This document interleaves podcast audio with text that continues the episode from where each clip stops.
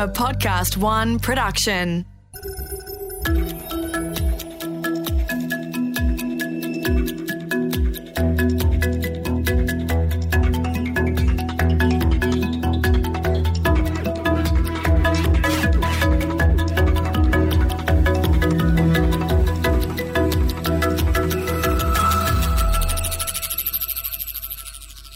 Flip a coin and watch it land.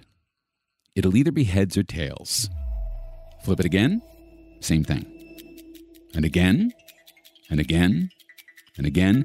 It's something we know about how the world works. It's because we know that's the way the world works that we've built it into our computers. Now, 160 years ago, a man named George Boole came up with the mathematics that underlie these coin flips the situations where you get one of two outcomes heads or tails, true or false. It's binary math. Our entire world of logic and computers rests on that mathematical foundation. But what if it's all wrong?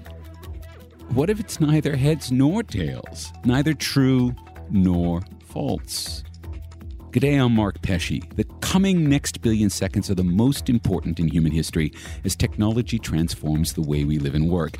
On this second series, we continue our conversations with some of the brightest minds shaping our world, charting our path as we voyage into an incredible future.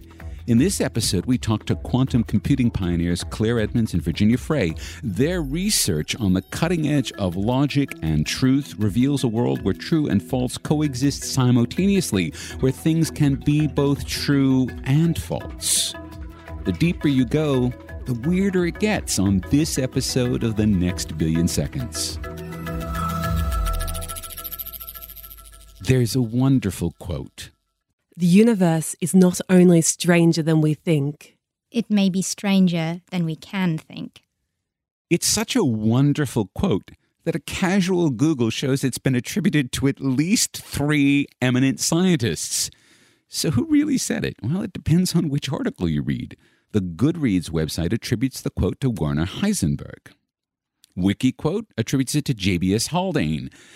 And not to be overruled by itself, Wikiquote also attributes it to Sir Arthur Eddington.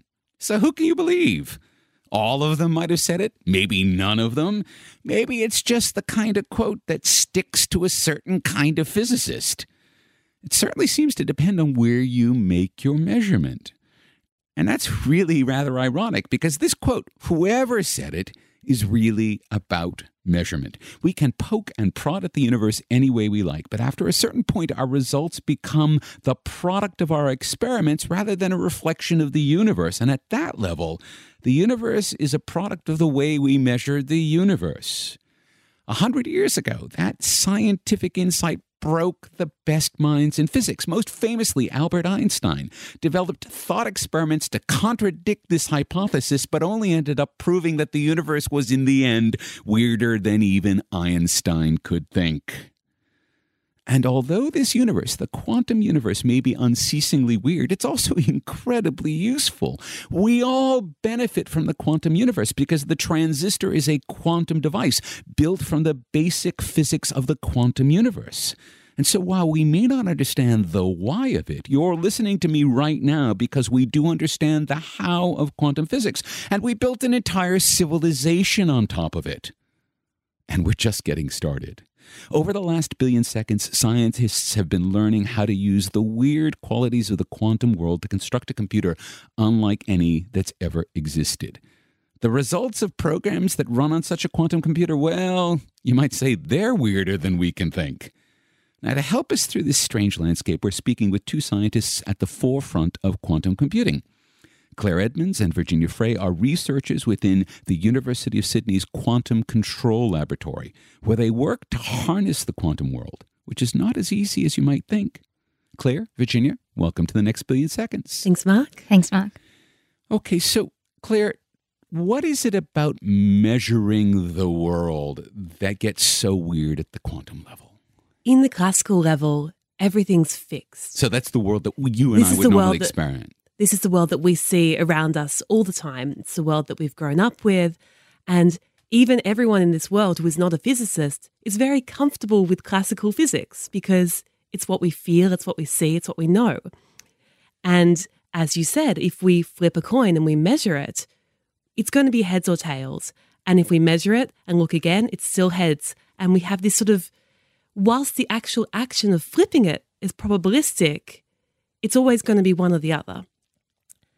Now, the quantum world is very strange. It's, as you said, stranger than we can think because not only can this coin be heads or tails, but it can also be some strange mixture of the two, some superposition, as we like to call it, which is simultaneously being in two states at once, both heads and tails.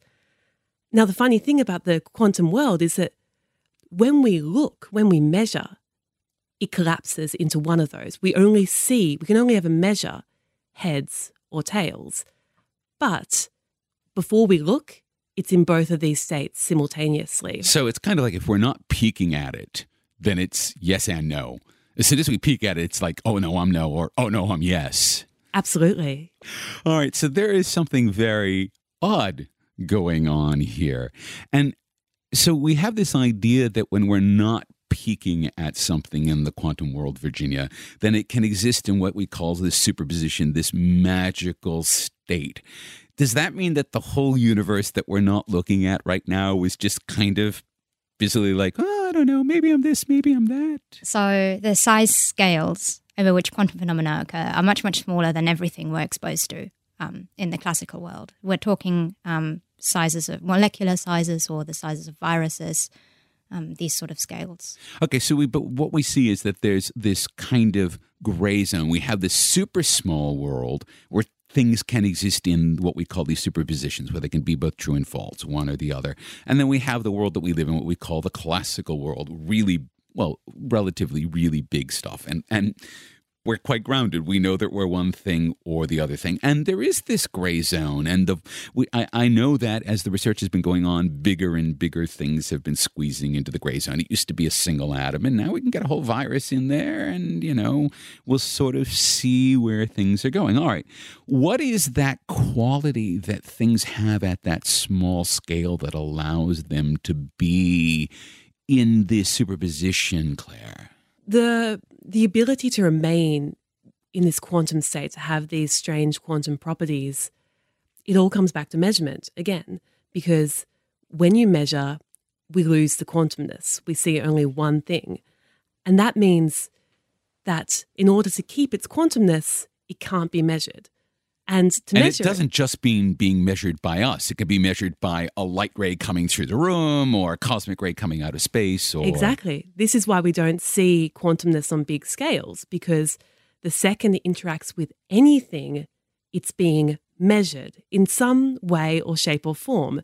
So we need to keep our quantum systems very isolated and very cold and very small.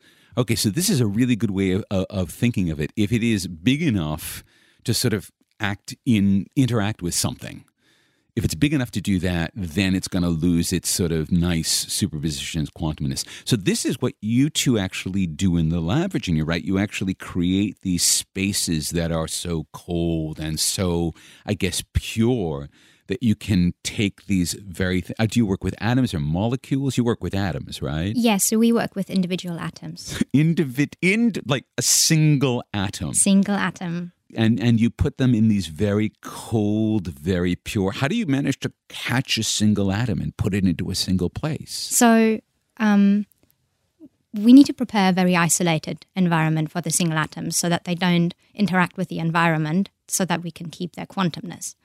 And the way we do that is we um, use charges.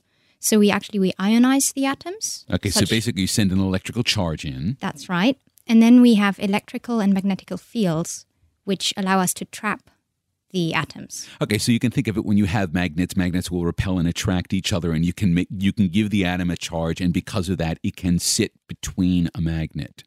Yes, or to be more formally correct, electromagnetic fields. But yes, the the idea the idea is correct. Okay, all right. So you can do that down to the scale of a single atom. And because it's a single atom and it's not touching anything else, it can maintain. And I know that the term, and we'll throw this term in, it's called coherence, right? It can maintain its quantumness, right? Where it can be in all of these different states. Okay, now that you have that atom in its beautiful quantumness and it's pure, you can actually start to do things with it, Claire, right? You can start to use it and, and talk about that.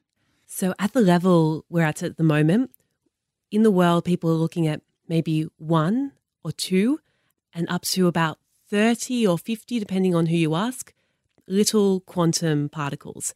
And depending on how many you have, it says what you can do with them. At the moment, on the level of individual atoms, we're really in our development stage. We're back in the 1930s, 1940s, developing quantum, developing the equivalent of a classical computer, but now a quantum computer. And we're trying to build up all the tools we're going to need. So, just like in a classical computer, you have what we call logic gates. These are where we take two different classical bits and we compare them, and we can do AND gates or OR gates. And these really form the basis of of classical computation. So we're talking about being able to take signals on a, a, classical computer, the kind that you have in your smartphone, and it's true and false, and then mixing those signals. And you, you, mix true and false, you mix these signals through what we call gates, which brings them together and either adds them up or subtracts them from one another, all of that stuff. And you can get a computer program out of that. So I can see how that works with what we think of as a transistor or even a vacuum tube back in the 1940s, if you're talking about it. How can you take this atom that you have in this perfect little quantum state and turn that into the equivalent of a bit of logic? So we need some way to manipulate our atom. And in the field, this is usually done using microwaves, like these just some sort of microwave pulse mm-hmm. or a laser literally a beam of light coming in, which we tune to the perfect frequency and the perfect strength and time to swap that, that quantum bit, maybe from a zero to a one, or into one of these strange superposition states.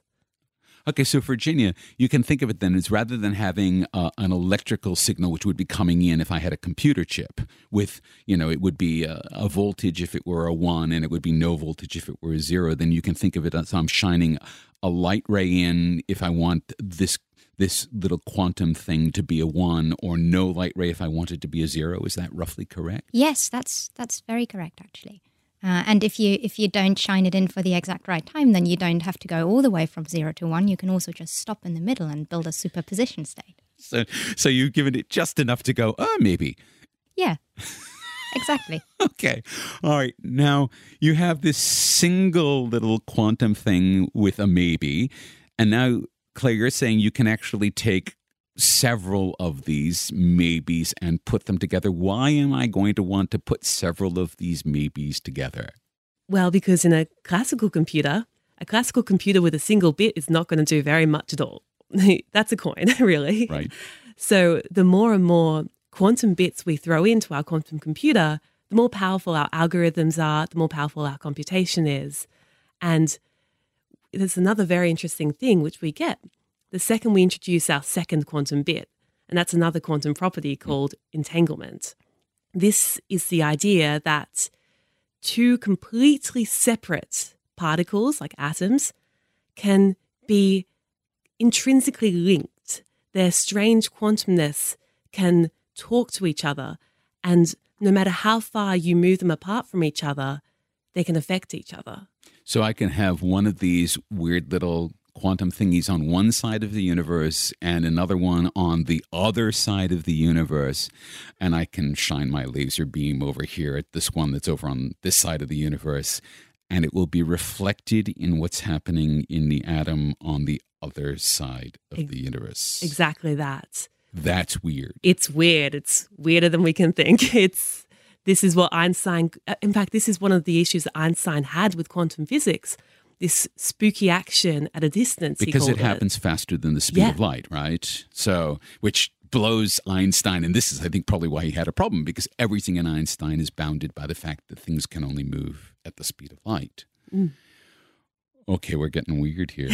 we have, let's say, just the first two of these. So we've got two of these, these quantum, and I guess we can now start to call them quantum bits or qubits, is what you folks call Yeah, them, right? Yeah, qubits. So we'll not call them qubits. So we have these two quantum qubits, and we've entangled them, so they have this this weird quality with respect to one another.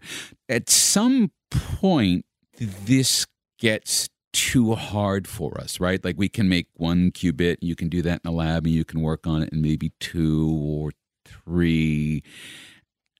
And does it then, for every qubit that you're trying to sort of attach to this string of pearls, I guess, does it get progressively harder to put another one, Claire, on this string? Definitely. There was a word that you mentioned very briefly earlier, which was coherence. Yes. And in our world, that's all about how long we can keep information around for. Because each of these, these quantum bits, these qubits, is storing information. And its coherence is telling us how long that information stays there before it's just lost. It's jumbled away and we lose whatever we're trying to do. And there's several reasons it can happen. It can happen because our system isn't fully isolated. There's something coming in from the outside world which messes it up. Heat, for example. Exactly, magnetic fields which just permeate throughout through our system. And every time you add in another quantum bit, another qubit, not only does your architecture have to get harder, you've got to deal with another one, but also It's just more, likely- chance, right? Oh, so of course you're basically building a machine that's more and more complex, and so there's just more things that can go wrong. Yes. so it's, I mean, and that and that's not weird. Everyone's used to something hmm. like that. All right, so when we're talking about this quality of coherence, and you need that in order to be able to make these bits do your bidding.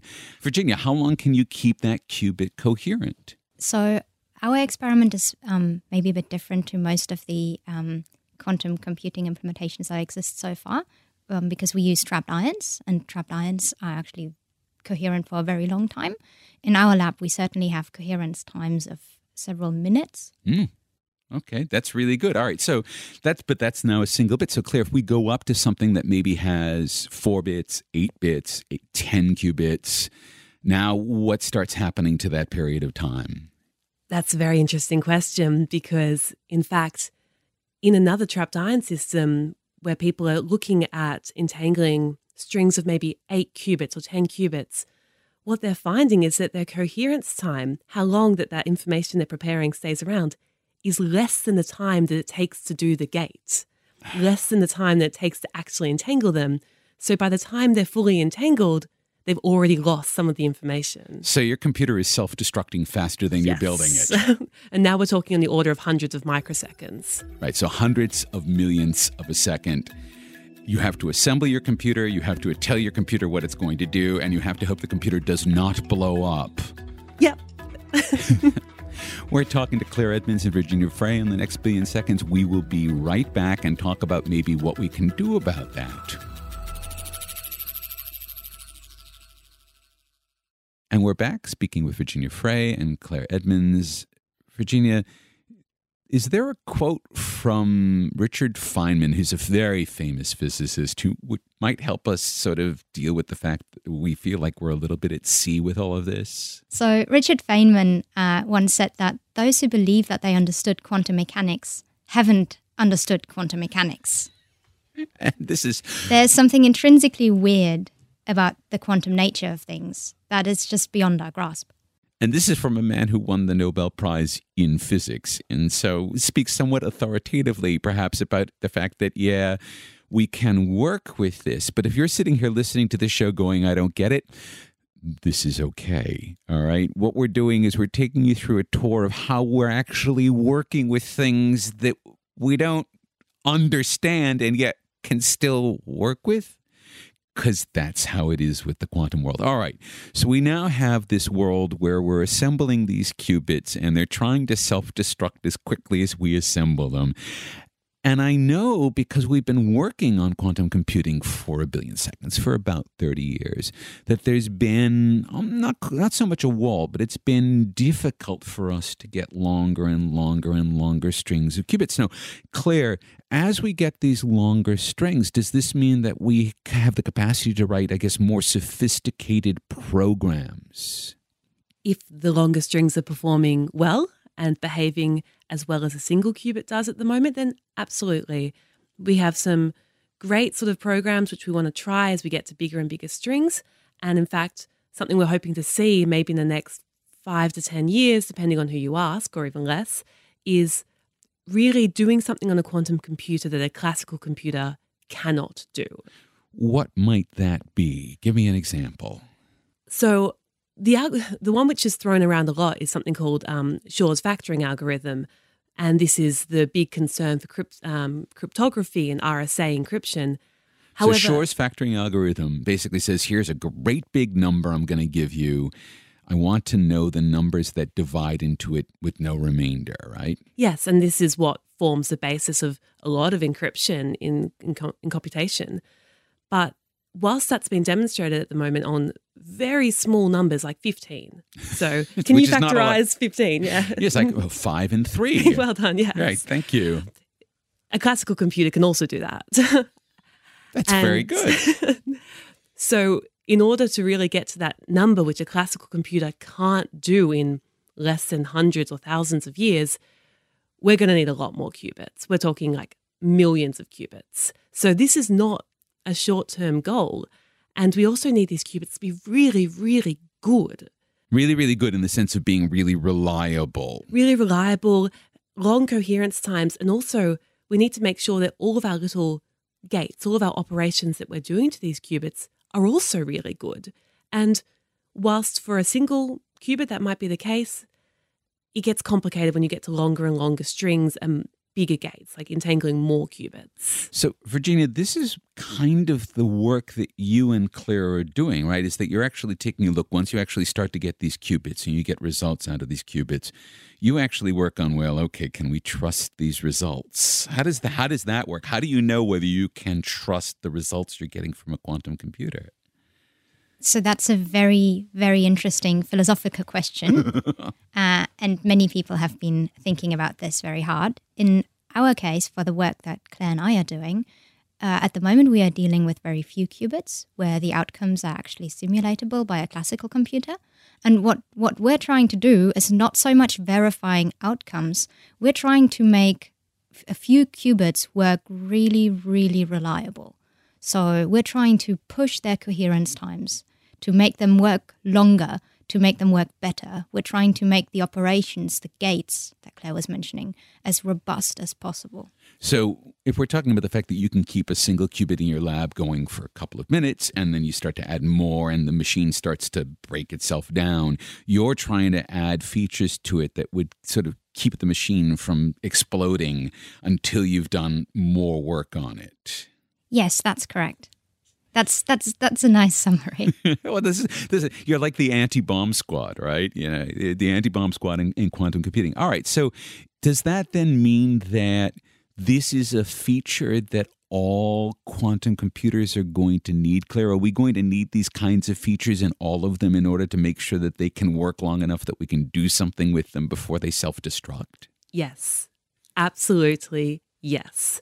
Because no matter how how well you engineer your environment, your laboratory, no matter how much you take out all that external noise which might be coming in, like magnetic fields or temperature, you can't.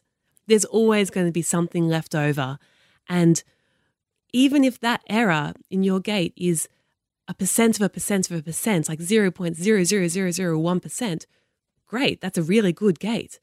But if you then want to do a million of those in an algorithm, it adds up. It adds up fast. right. And so what you get to is that if you're if you're doing something, if you're using a qubit a million times and there's a tiny little bit of error in it a million times, that adds up. Or if you have a whole bunch of them, then it really starts to multiply. So what you can see then is that a small mistake repeated on millions of times and computers do the same functions millions of times our smartphones do the same functions billions of times a second. So you can see that these little mistakes would add up very quickly.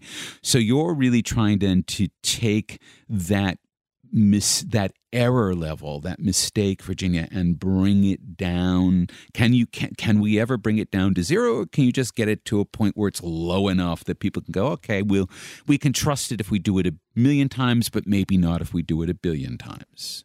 It's not realistic that we can ever bring it down to zero. And in fact, classical computers also have non zero error rates. They just need to be small enough in order for us to be able to use them. So that's what we're working towards. Okay, so this is something then that is going to be fundamental. In other words, when we have quantum computers, and and I should ask, and please, both of you bring in on this. I've been to your lab. It's beautiful. It's very sort of pristine and clear. It has a special door because you can't have the wash of air that comes from a door that would normally swing shut because that would upset all of the perfect quantumness in the lab. But I can't imagine folks having that on their smartphone. I can't imagine how we go from this thing that you have in a lab to something that shows up in a more commercial or even even a more scientific context. How do we get from where we are today to there? It's not likely that people will ever have quantum computers on their smartphone or even at home in the next in the next couple of centuries. The near future for quantum computing will probably be cloud based. So companies build quantum computers and then offer computing time to other companies. So the same way that you know Google has a cloud or Facebook has a cloud or IBM has a cloud or Microsoft has a cloud and you can put your files up there or you can run a program on it you expect that at some point I'll be able to go oh look there's my quantum computer and I can do it because it's running in in Google's really clean room or Amazon's really clean room where they can keep everything and they can have the fancy doors that prevent the decoherence from happening. Yeah, that's correct. And um, because that sounded very hypothetical, uh, I just wanted to say that there already is a quantum computer in the cloud that everybody can access, and that's from IBM. It's called the IBM Quantum Experience. They have 5 and 20 qubit chips which everybody can access and run quantum algorithms on. All right, so we're talking about a, a, a cloud based quantum computer. That's really amazing. Can we do anything really interesting with these cloud based quantum computers yet? So there, um, there aren't many qubits on those yet, and they're also they're also not very good qubits. Because presumably they aren't taking advantage of all the work that you and Claire are doing yet. Well, I wouldn't presume to say any such thing. Well, mostly because it's it's just really hard. It's really hard, and it's also quite early days in this. Yeah, that's right. Um, but everybody can access this five qubit quantum computer and and just play with it. So there have been a couple of people who, for instance, invented some quantum games on on that machine. It's it's more of an educational resource at the moment, and also just a demonstration. And and one of the things I actually did see when I was doing the research for this episode is that there's a programming library for those uh, listeners who do programming. There's a programming language called Python, which I use a lot because it's quite fun, quite easy to learn. And someone did a quantum computing package for it so that you can write programs in this very nice, easy to use language that we teach kids these days and give them access to quantum computing. So in some ways, I guess we're at the beginning, even if all of this is is only still very creaky, right? Okay, Claire, eventually, because of your work, because of Virginia's work, because we're just getting better at this, we will start to have these longer strings of qubits. And we will start to be able to do more sophisticated programs. And you, you talked about Shor's algorithm, but it's this general class of being able to solve problems that classical computers can't solve because in order to factor large numbers and encryption that we use when we're talking to the bank or doing most most of the stuff on the web is based on this idea that we can use these large numbers and no no one could peek in guess these numbers. You can't use a computer to crack these numbers.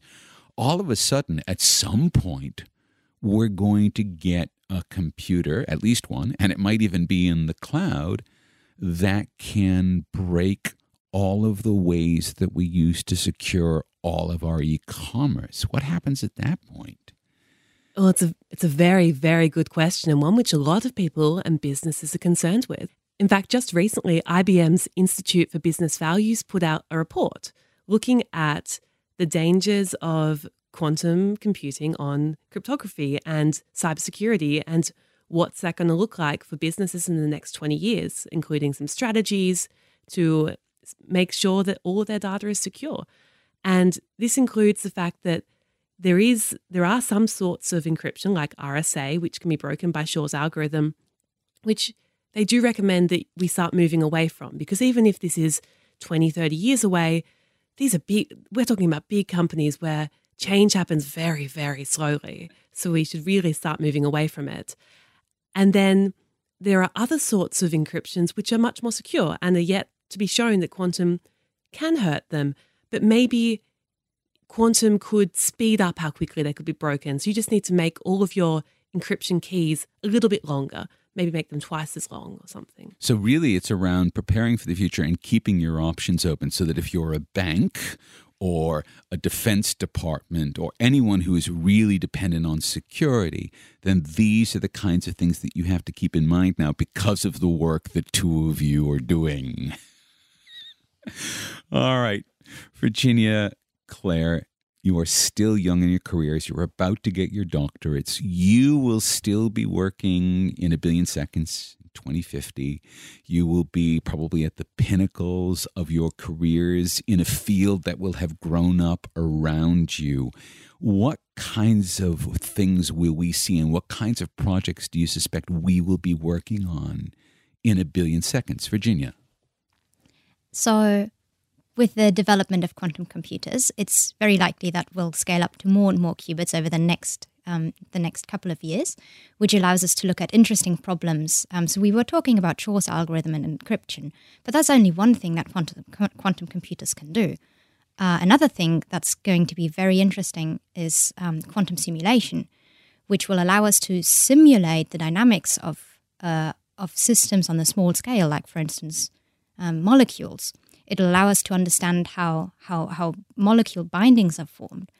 Um, and which, this is a big deal because I know that one of the things computers have trouble with right now is simulating how our DNA works and how our our protein works inside of our cells because there's too much to do. And that apparently, when you get a quantum simulation, if you're going to do discover a new drug or find a cure for cancer or whatever, that a quantum computer could could conceivably make that much more straightforward. Yeah, exactly. Claire, what do you expect you're going to be working on in the lab? Well, I I think quantum computing is really it's really starting to speed up. It's a very very exciting time and I hope I'm still working in quantum computing in some way, shape or form.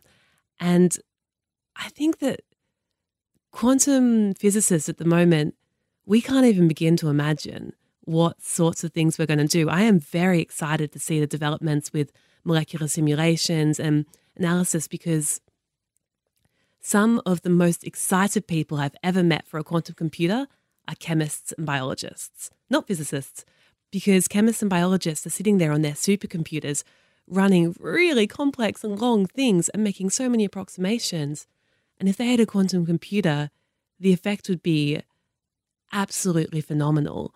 The speed up in, as you said, drug development, that can't be possibly understated speeding up something which might take 10 years to get to market now to less than one or something. So, bringing in the timeline from something that could take a billion seconds to maybe something that only takes a million. Virginia, Claire, thank you very much for being on the next billion seconds. Thank, thank you, you so much, Mark.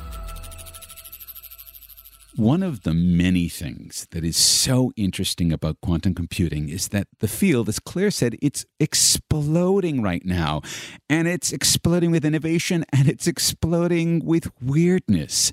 An article that I recently read and which we'll link to on the website talks about how we might be using quantum computers in a few years to go back in time, sort of. Physicists have known for about 100 years that time flows in one direction, it flows forward, but they haven't been able to develop any reason why that should be so. Physics doesn't actually require that time flows either forward or backward. So, what's going on there? Well, physicists have just learned that at the quantum level, it's as easy to reverse the arrow of time as it is to let it spin forward. The things that are hard to do up here in the classical world, they appear to be really easy to manage in the quantum universe. Just hit rewind on the flow of time. And while I doubt that discovery will lead to the creation of a time machine, who knows what researchers like Claire Edmunds and Virginia Frey might make of this delightful weirdness over the next billion seconds. We'll be linking to both Claire and Virginia's details, including information about the Quantum Control Lab at the University of Sydney and all of the articles that they mentioned, and their new startup called Q Control. So be sure to look for that on our new website at nextbillionseconds.com. Has our conversation got you thinking weird? If so, we'd like to hear from you. Drop by our LinkedIn page or leave a comment on our website. Tell us what you want to know about the future. We'll do our best to bring it to you on a future episode. On the next episode of The Next Billion Seconds, we're bringing Rob Tercek back into the studio. His thesis about how media has been vaporized by the internet giants has some chilling implications not just for the future of news, but for the future of how we see the world. That's the next time on the next billion seconds. The Next Billion Seconds is recorded for Podcast One. Recording and production assistance is provided by Alex Mitchell. Audio production by Darcy Thompson. Music by Kirk Godfrey. For more episodes, head to podcastone.com.au or the Podcast One app. This is Mark Pesce, thanking you for listening.